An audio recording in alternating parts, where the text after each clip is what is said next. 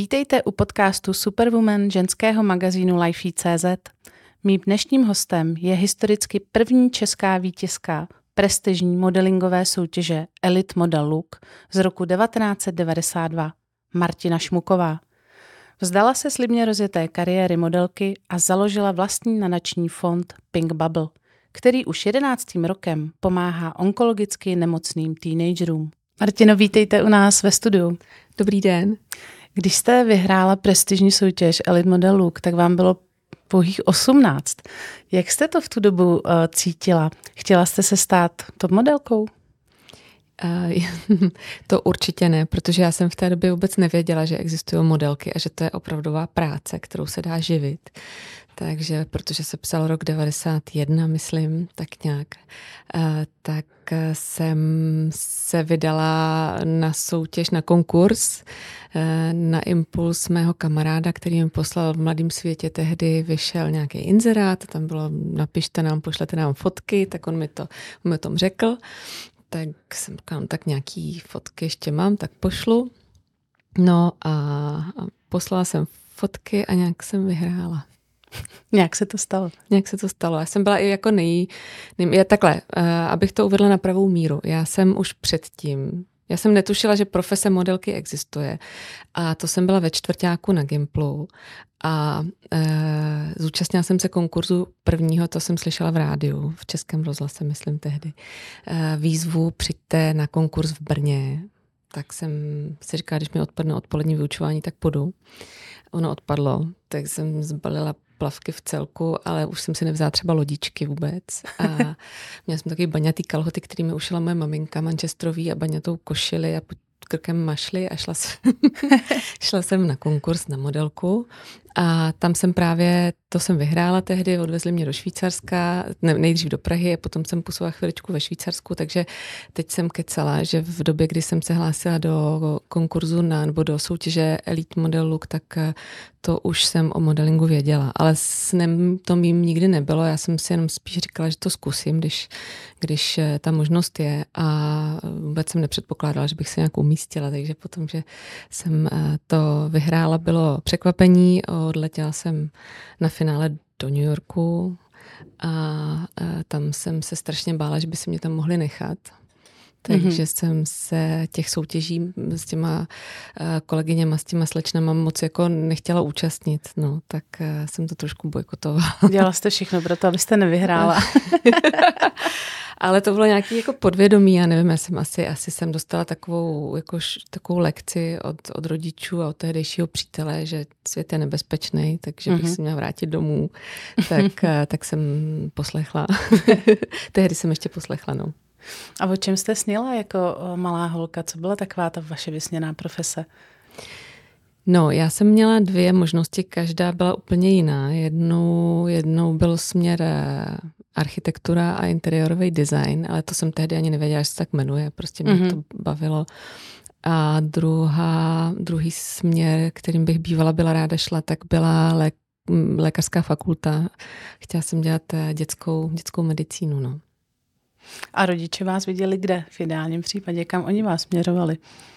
Moji rodiče jsou a vždycky byli úžasní v tom, že nám nechávali uh, absolutní volnost. Oni oba dva jsou konzistorici, a svoji práci maminka přednáší celý život a učí eh, do dneška ještě pořád eh, už dávno přesluhuje jako důchodkyně, ale miluje tu práci a tatínek eh, byl programátor a pak ale taky se věnoval právě mhm. tady kulturním, kulturní sféře, takže oba dva směřovali k tomuhle, ale ani jeden z nich není úplně ctižádostivý a ani to nevyžadovali po nás, ani neměli nějakou ambici, kterou by do nás vkládali. Takže my jsme většinou se se sestrou, kterou mám mladší o tři roky, tak jsme většinou dostávali rady typu, eh, když přineseš pětku, je to tvoje pětka a učíš se pro sebe. Moje maminka, která je učitelka, tak eh, ještě říkala, no známky nezbíráš, protože bys byla filatelistka, že? Takže, eh, takže tím jako odzbrojovala i mojí třídní na základní škole, když se stěžovala, že se, že, že, že se mi zhoršily známky. No. Mm-hmm. Takže přísní ale nebyli, nechávali to spíš ve vašich rukou. No, co se týká nějakého budoucího směřování nebo co bychom měli v životě dělat, tak to určitě jako nebyli přísní. Oni byli spíš důslední v tom, jestli chodíme, uh, jestli umíme pozdravit, jestli se chováme slušně, mm-hmm. jestli uh, když jsme venku, tak jestli jsme přišli opravdu včas, kdy jsme slíbili, že, že přijdeme a tak, tak to, to tam v tom byli přísní. Používáte něco eh, z té jejich výchovy teď na svých dětech? Aplikujete nějaký ty eh, zásady a ty pravidla, kteří měli oni, tak aplikujete na svých dětech? Eh, já se snažím vlastně cel, já celý život funguji dost intuitivně, takže se snažím poslouchat nějakou svoji vnitřní svou intuici a zároveň to, co mi na, těch, na na té výchově mých rodičů eh, je sympatický, tak se snažím posouvat dál i na, i na kluky, ale my jsme byli holčičky, že jo, oni jsou kluci a já si myslím, že výchova kluků a, a holek je trošičku jiná, takže se, no snažím se dělat co nejméně chyb, no, ale tak no, snažit se můžeme všichni a vždycky něco, vždycky těm dětem něco, něco provedem, tak já doufám, že to nebude nic jako hroznýho.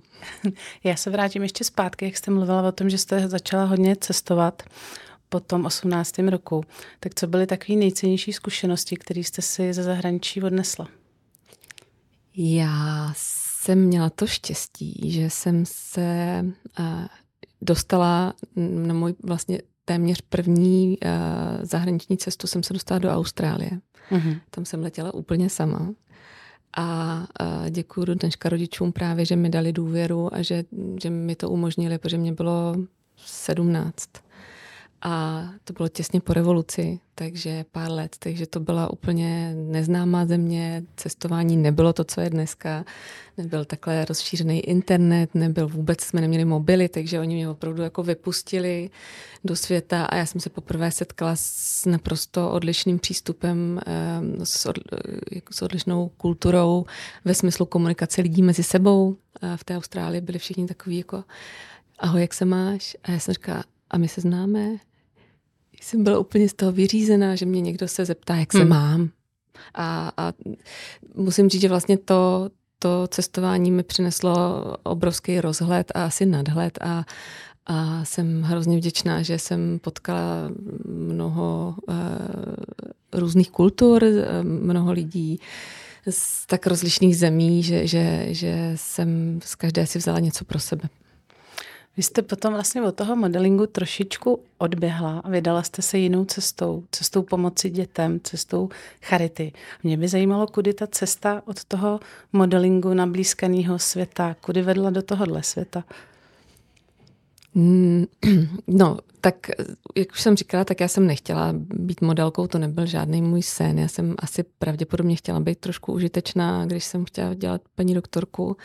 Možná to tam někde bylo, ale nebylo to, že bych to jako vědomně si zatím šla. Takže já jsem se, eh, já jsem si jenom říkala, že ta modelka, že jak je možný, že mi to prochází, že se jako usmívám, cestuju, dělám ty věci, které dělají holky, když se hrajou na princeznu a ještě mi za to platí a ještě mám spoustu času navíc.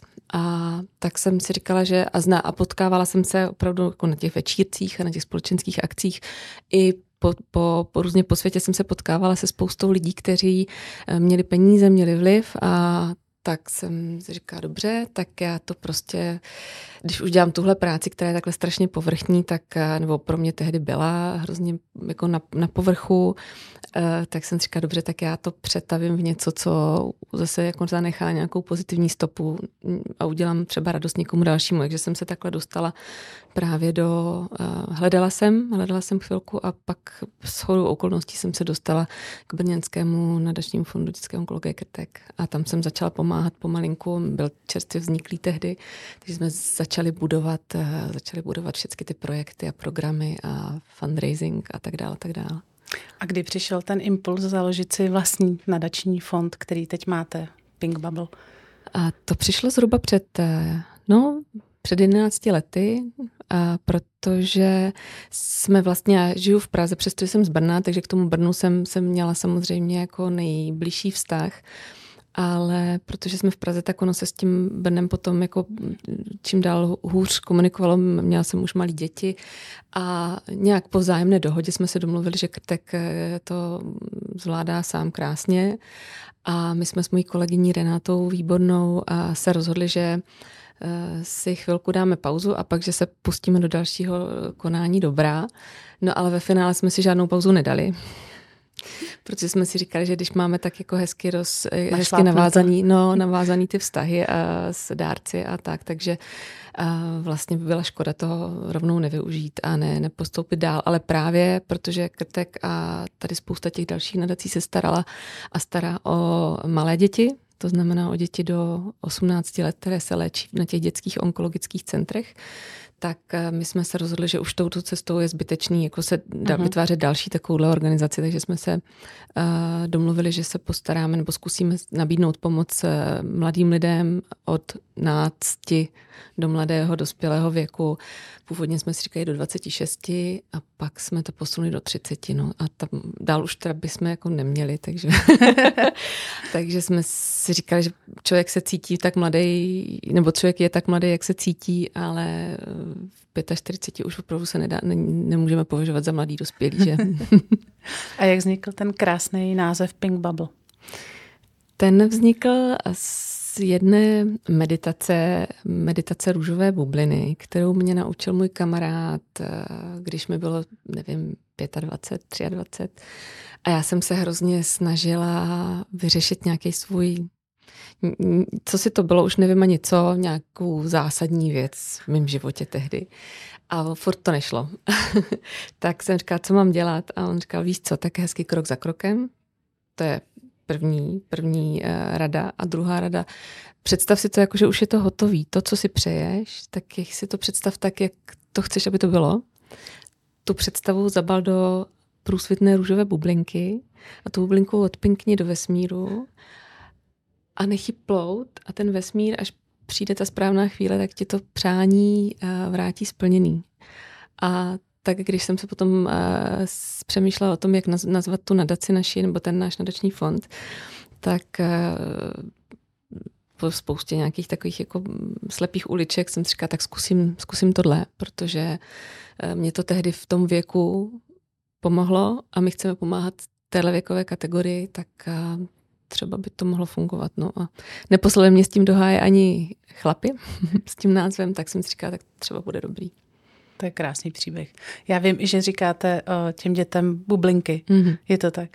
O, kolik takových bublinek kolem sebe máte? A jestli se můžu zeptat, jak to ty děti vlastně v tomhle citlivém věku, což puberta určitě je, mm. jak to vlastně zvládnou vůbec přijmout takovou nějakou krutou diagnózu?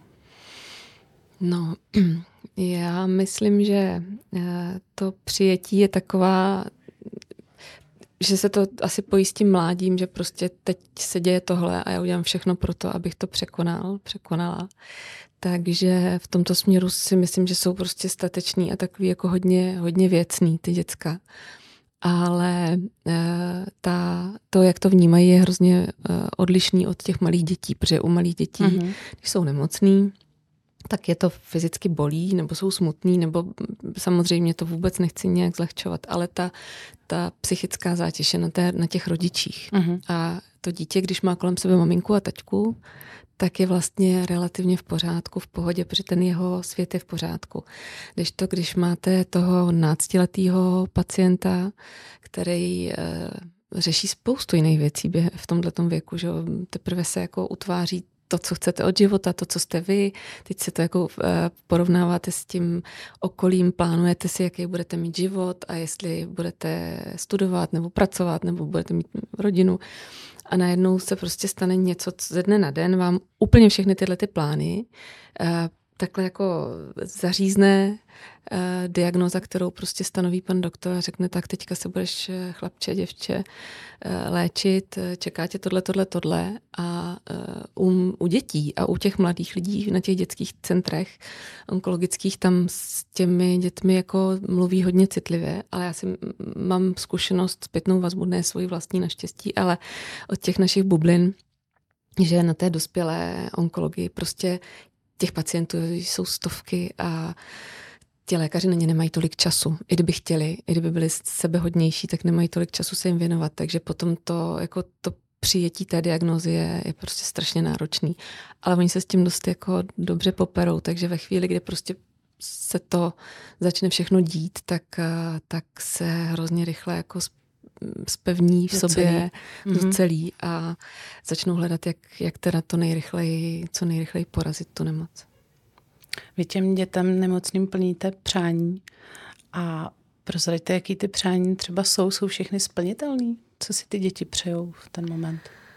No, většinou ano. A myslím, že se nám nepovedly splnit nějaký dvě, dvě přání za celou tu dobu a to už jich budeme mít, eh, se blížíme k pětistovce. To je krásné číslo. Což vlastně je hezký číslo, no. teda. A um, je to, oni si většinou přejou něco, co jim usnadní uh, život ve chvíli, kdy se léčí, nebo když se vrací zpátky do toho běžného života, protože po léčbě samozřejmě uh, si nesou menší či větší následky, a fyzický nebo psychický nebo obojí. A tak je pro ně fajn, že se můžou na něco těšit, že se jako v té nemocnici eh, si řeknou, dobře, tak já bych si přál prostě super kolo závodní a mm. až budu zdravý, tak na něm budu jezdit. Nebo si přeje slečna e, klavír. Tak, a to jsou takové jako krásné přání. Plně jsme přání saxofon, jako krásný saxofon pořádný, e, což je jako věc, která stojí třeba 40 tisíc, to není žádná jako legrace za pár korun. A e, ta slečna do, dneš, do dneška na něm hraje a teďka už učí prostě děti ve, v, lidu, v lidové škole a, a je prostě, už jako jede si svoji kariéru, takže ona ta nemoc se jako dá dobře překonat. No a jinak si přejou taky velmi často e, prostředky ke komunikaci. To znamená smartfony, notebooky a herní počítače. A my jsme se ze začátku s těma kolegyněma v nadaci jsme si vždycky říkali, proč si přeju takovýhle jako jako věci, proč si nepřeju zážitky, proč hmm. nechtějí hmm. letět na měsíc, nebo nevím, hmm. prostě, což ale tam taky jsou takovýhle přání, ale velmi často jsou tady ty, ty mobil vede, uh, mobil asi, vede a uh, Fakt jsme zjistili, že ono to pro ně je prostě způsob, jak, jak jako komunikovat se světem, jak krátit dlouhý, dlouhou chvíli, protože dneska um, taky jsme měli reakce, proč si ty děti nečtou. Že jo? Ale představte si, že si čtete 12 hodin denně, že si ležíte v té nemocnici, nemáte co dělat, běží tam někde televize, když máte štěstí, že tam ta televize je, tak, tak prostě běží nějaká telka, která, ale ne každému to vyhovuje.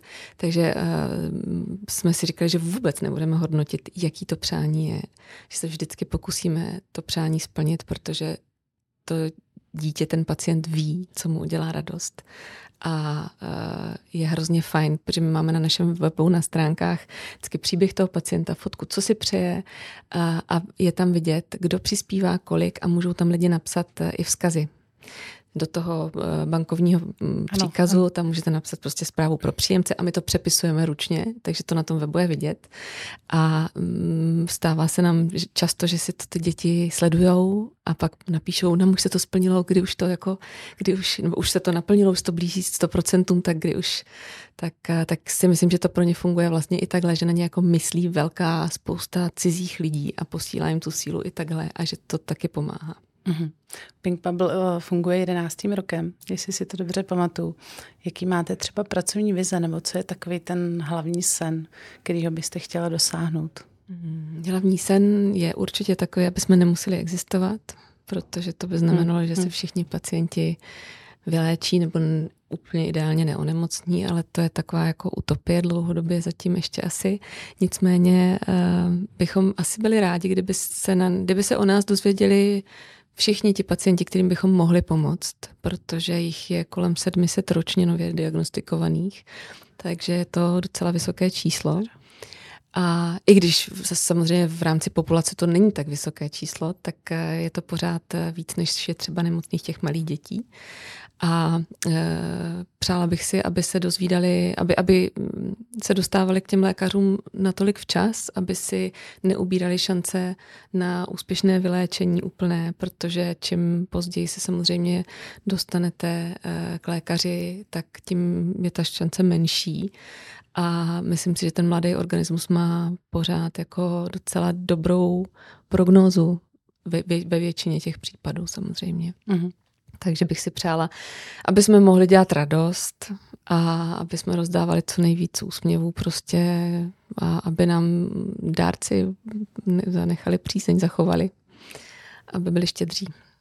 Vy jste sama maminka dvou kluků a možná uh, v podstatě, když uh, se nad tím zamyslím, i já jsem máma, tak musí být pro vás přece strašně těžký to výdat, setkávat se s těma pacientama. Uh, snaží se vám držet emoce uh, na úzdě, nebo jak to zvládáte? Hmm, oni to Oni to ti pacienti, já teda nechodím, abych to uvedla na pravou míru, já nechodím tak často do nemocnice, já se s nimi potkávám až ve chvíli, kdy jsou s námi na pobytech, které pro ně organizujeme, protože eh, do nemocnice chodí eh, naše kolegyně právě Renáta, kterou jsem zmínila na začátku a ta tam opravdu jako mm, několikrát týdně, před, eh, nejčastěji do Motolské nemocnice, ale snaží se navštěvovat i ty další. Tak, takže ta, ta je v tom bezprostředním kontaktu s těmi pacienty v době, kdy se léčí. A já a naše paní ředitelka a vlastně všechny moje kolegyně se dostáváme právě, my si to dáváme jako za odměnu pro nás, eh, že jezdíme na, na pobyty, který pořádáme, takže na, hor, na hory na týden na takový eh, sportovní kemp, kam právě se dostávají pacienti i třeba hned čerstvě po léčbě, ale prostě už nejsou v té nemocnici. A ono to tu komunikaci strašně usnadňuje, protože oni se jako, tam, tam jsou mezi svýma, mm-hmm. tam jsou mezi uh, kamarádama, kteří si prošli něčím podobným, takže si navzájem jako rozumí, nemusí si nic vysvětlovat, nikdo se nikoho blbě neptá na to, proč máš tohle, proč máš tamto. A nebo když se zeptá, tak je to tak věcný, že to zase nikdo neřeší a nepřipadá si jako exot v tom, v tom eh, kolektivu. Naopak je to prostě taková jako, eh, doslechli jsme se od, od našich eh, bublinek teďka poměrně nedávno, že nás vlastně považují, ne nás jako nás holky v kanclu, ale tu bublinu, tu, tu, tu, tu komunitu nebo to, to, to, to společenství, takže považuji za druhou rodinu, což je obrovský kompliment. To je hezký. Hmm.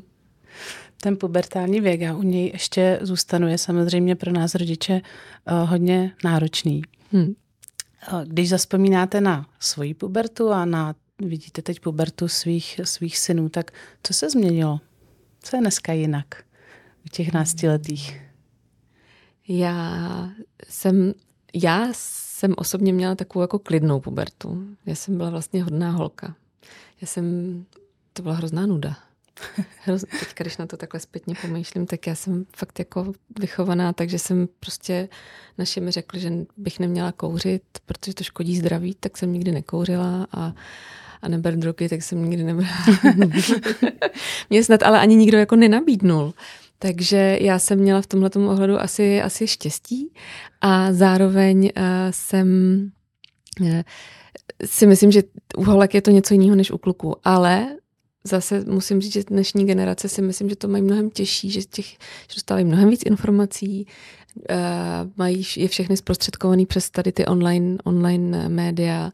A uh, ta jako já to vnímám tak, že spolu právě hrozně málo mluví fyzicky, že se vlastně málo potkávají, že se potkají ve škole, tam taky sedějí na těch, na těch telefonech a, a takže u svých dětí jsem vždycky úplně šťastná, když mi řeknu, jdem ven a jdem se tady kluka, s klukama někam. A já jsem říká, jenom mi řekněte, kdy budete zpátky, kde jste přesně, abych věděla, kam vás mám běžet zachránit v případě, že to bude potřeba. A jinak buďte venku a buďte spolu jako parta. Takže a, a musím říct, že zatím, a to teda musím takhle hlasitě zaklepat na dřevo, že zatím jsou kluci jako zlatí. Zatím jsou uh, hodní, no. Um, Oni mají jsem, kolik let? Teďka je Maxově 13 čerstvě a Samovi bylo včera 16, takže takže jsou takovýhle jako, už jsou to velcí kluci, no. A speciálně sám ten teďka si našel brigádu, takže chodí na brigádu, protože se rozhodl, že prostě bude nezávislý a, a bude zodpovědný za svůj život. A to teda musím říct, že já jsem v té době vůbec jako netušila, že bych hm. měla hmm. takhle být uvědoměla.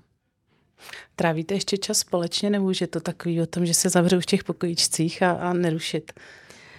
Eh, zavřou se v pokojičcích často. A kolikrát jsem si říkala, oni zase tam paří a hrajou tam nějaký ty hry a přišla jsem a, a ten starší tam hraje šachy online. Takže oni to střídají samozřejmě jako normálně. Někdy slyším až přes troje zavřený dveře, jak, jak komunikují s těma kámošema přes ty hry, ale uh, pořád jsou kontaktní a i ten, i ten starší je vlastně jako přijde, zeptá se a když dostane ten prostor, tak uh, tak si jako chce povídat a když nechce, tak to hezky řekne, no, odejde a jako mami. a já říkám, tak jo, tak děkuju. když bychom zaspomínali, když byli menší kluci, tak jak se vám dařilo spojovat kariéru a mateřství, protože byste asi pracovala, i když byli, hmm. i když byli malinký, že jo?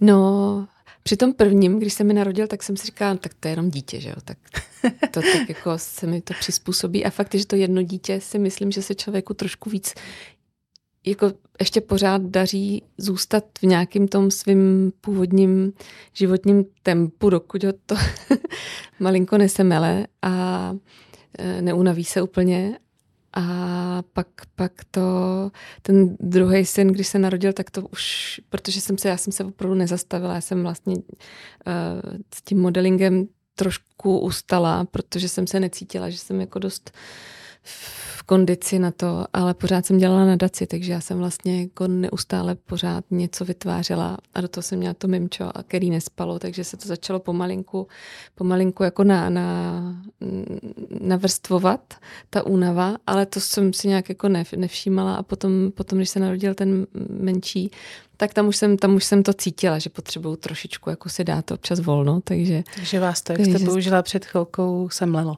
Trošku mě to pak jako semlelo všechno dohromady. Ne, ne to materství jako takový, to si myslím, že prostě je jako hmm. nádherná věc, ale spíš, že mi při tom prvním dítěti nedošlo, že jsem matka. Že to bylo takový jako, mám miminko, světe, podívej, tady to je nejdůležitější teďka středobod vesmíru i pro vás všechny na přechodu a v, v tramvaji a tak. jsem si myslela, jak je to jako hrozně důležitý, ale uh, vlastně jinak jsem, jako mi nedocházelo to všecko kolem, ten, to, to co to je, ani a, a no, až, až jako zpětně jsem si to všechno uvědomila. Takže kdybychom to měli pojmenovat, tak to byl nějaký syndrom vyhoření nebo únava, nebo jak to bylo? Ono to bylo asi všechno dohromady. dohromady. Já jsem si totiž ještě, aby to nebylo málo, tak eh, když jsem tomu staršímu synovi byli dva kousek roku, tak jsem si říkala, že je správný čas na to začít studovat ještě tu vysokou školu, kterou jsem si nevystudovala. Jo, takhle. Takže já jsem se přihlásila na vysokou školu, eh, na, na dálkový studium teda.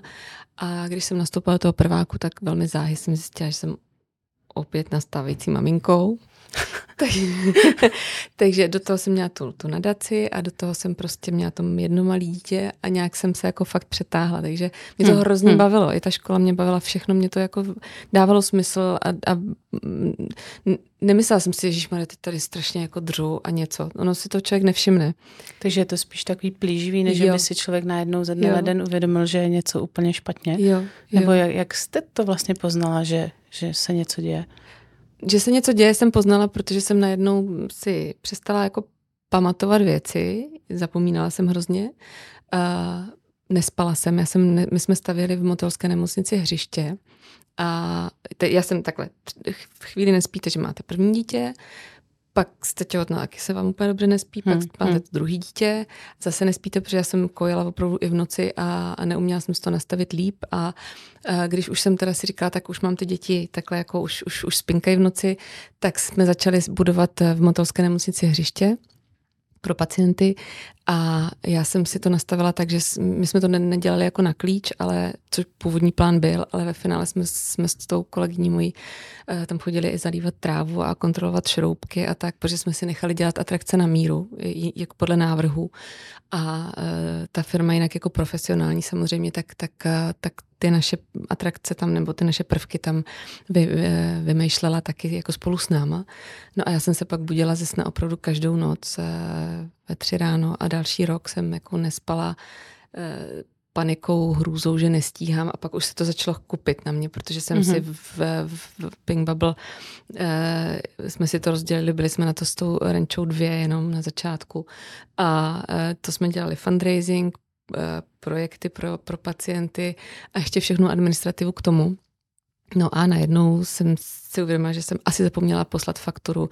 Teďka musím vyučtovat veřejnou sbírku, teďka musím udělat tohle a já nejsem administrativní typ. Já jsem, jestli jako něco opravdu nepotřebuju k životu, tak je byrokracie a, a administrativa. Tak, eh, takže já jsem fakt jako strašně trpěla.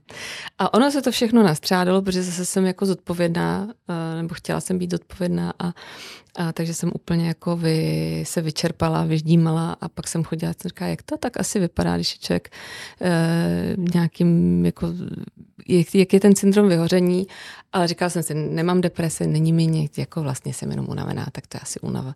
No a až zpětně po letech, já jsem pak se z toho pomalu začala vyhrabávat a začala jsem Eh, vyhledala jsem pana doktora, který mu jsem obvodního, který mu jsem to řekla, že nespím a on říkal, tak to vypadá, že máte spíš jako starosti, tak eh, zkuste zkuste se, eh, to já vám tady něco předepíšu na úzkost a mm-hmm. tím, že jsem si ty prášky pořídila, dala jsem si je vedle postele, tak se to pomalinku, jsem se asi uklidnila nějak vnitřně a říkala jsem si dobře, takže já musím odstoupit od nadace, trošku se jako vzdálit, takže jsem si našla jinou práci asi na rok a půl a pomalu se to, pomalu se to zase jako vrátilo zpátky do kolejí. Ale moje tělo a moje hlava už se teďka nenechá jako přetáhnout. Už, už nechce.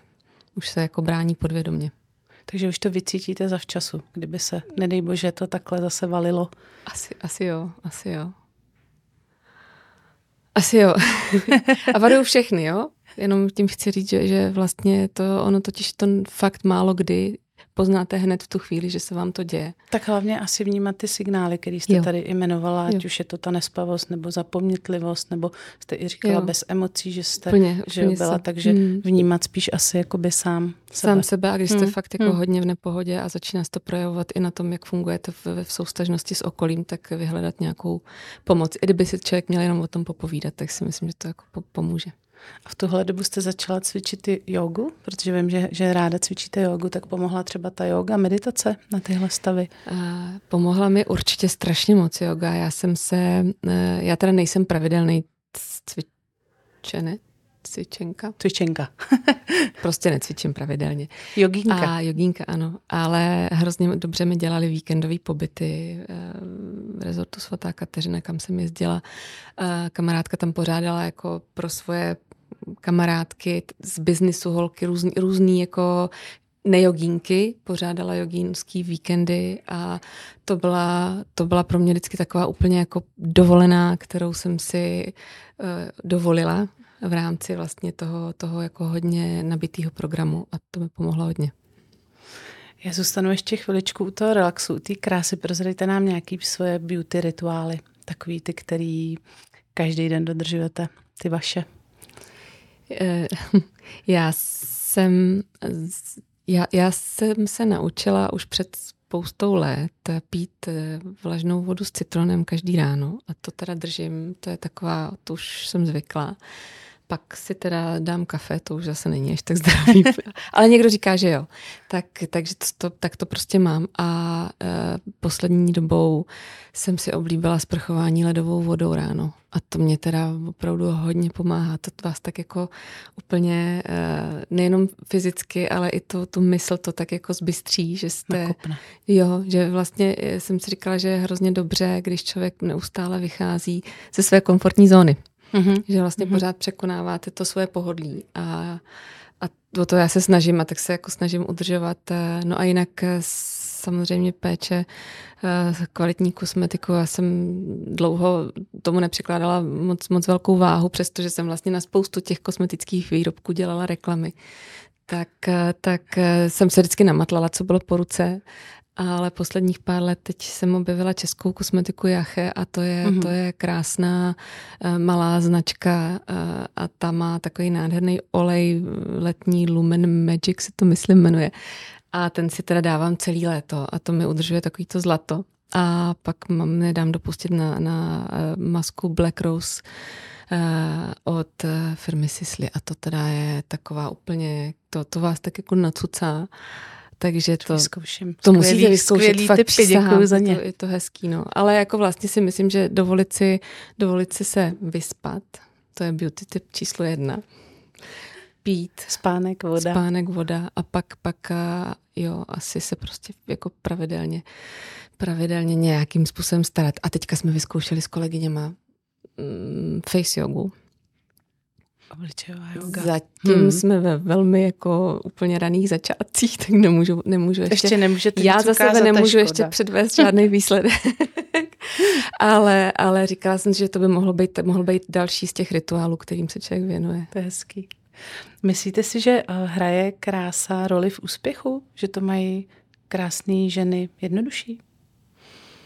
To je taková docela jako otázka um, náročná vlastně, protože si myslím, že eh, když je někdo vizuálně esteticky jako pěkný, tak to samozřejmě přitahuje a otvírá to určitě nějaký jako dveře, to stoprocentně. Ale myslím si, že eh, pel mládí, eh, kdy člověk prostě krásný, protože je mladý, tak to je jedna kapitola a ta druhá kdy už si za tu tvář můžete sami a za to, co z vás jde, co, co z vás vyzařuje, tak eh, si myslím, že to není úplně o té kráse jako takové, ale o tom, uh, o tom celkovém prostě dojmu, který z vás čiší a který z vás lidi vnímají. Takže tam potom si myslím, že to je spíš o tom, co vyzařujete, tak dostáváte zpátky. Uh-huh, uh-huh.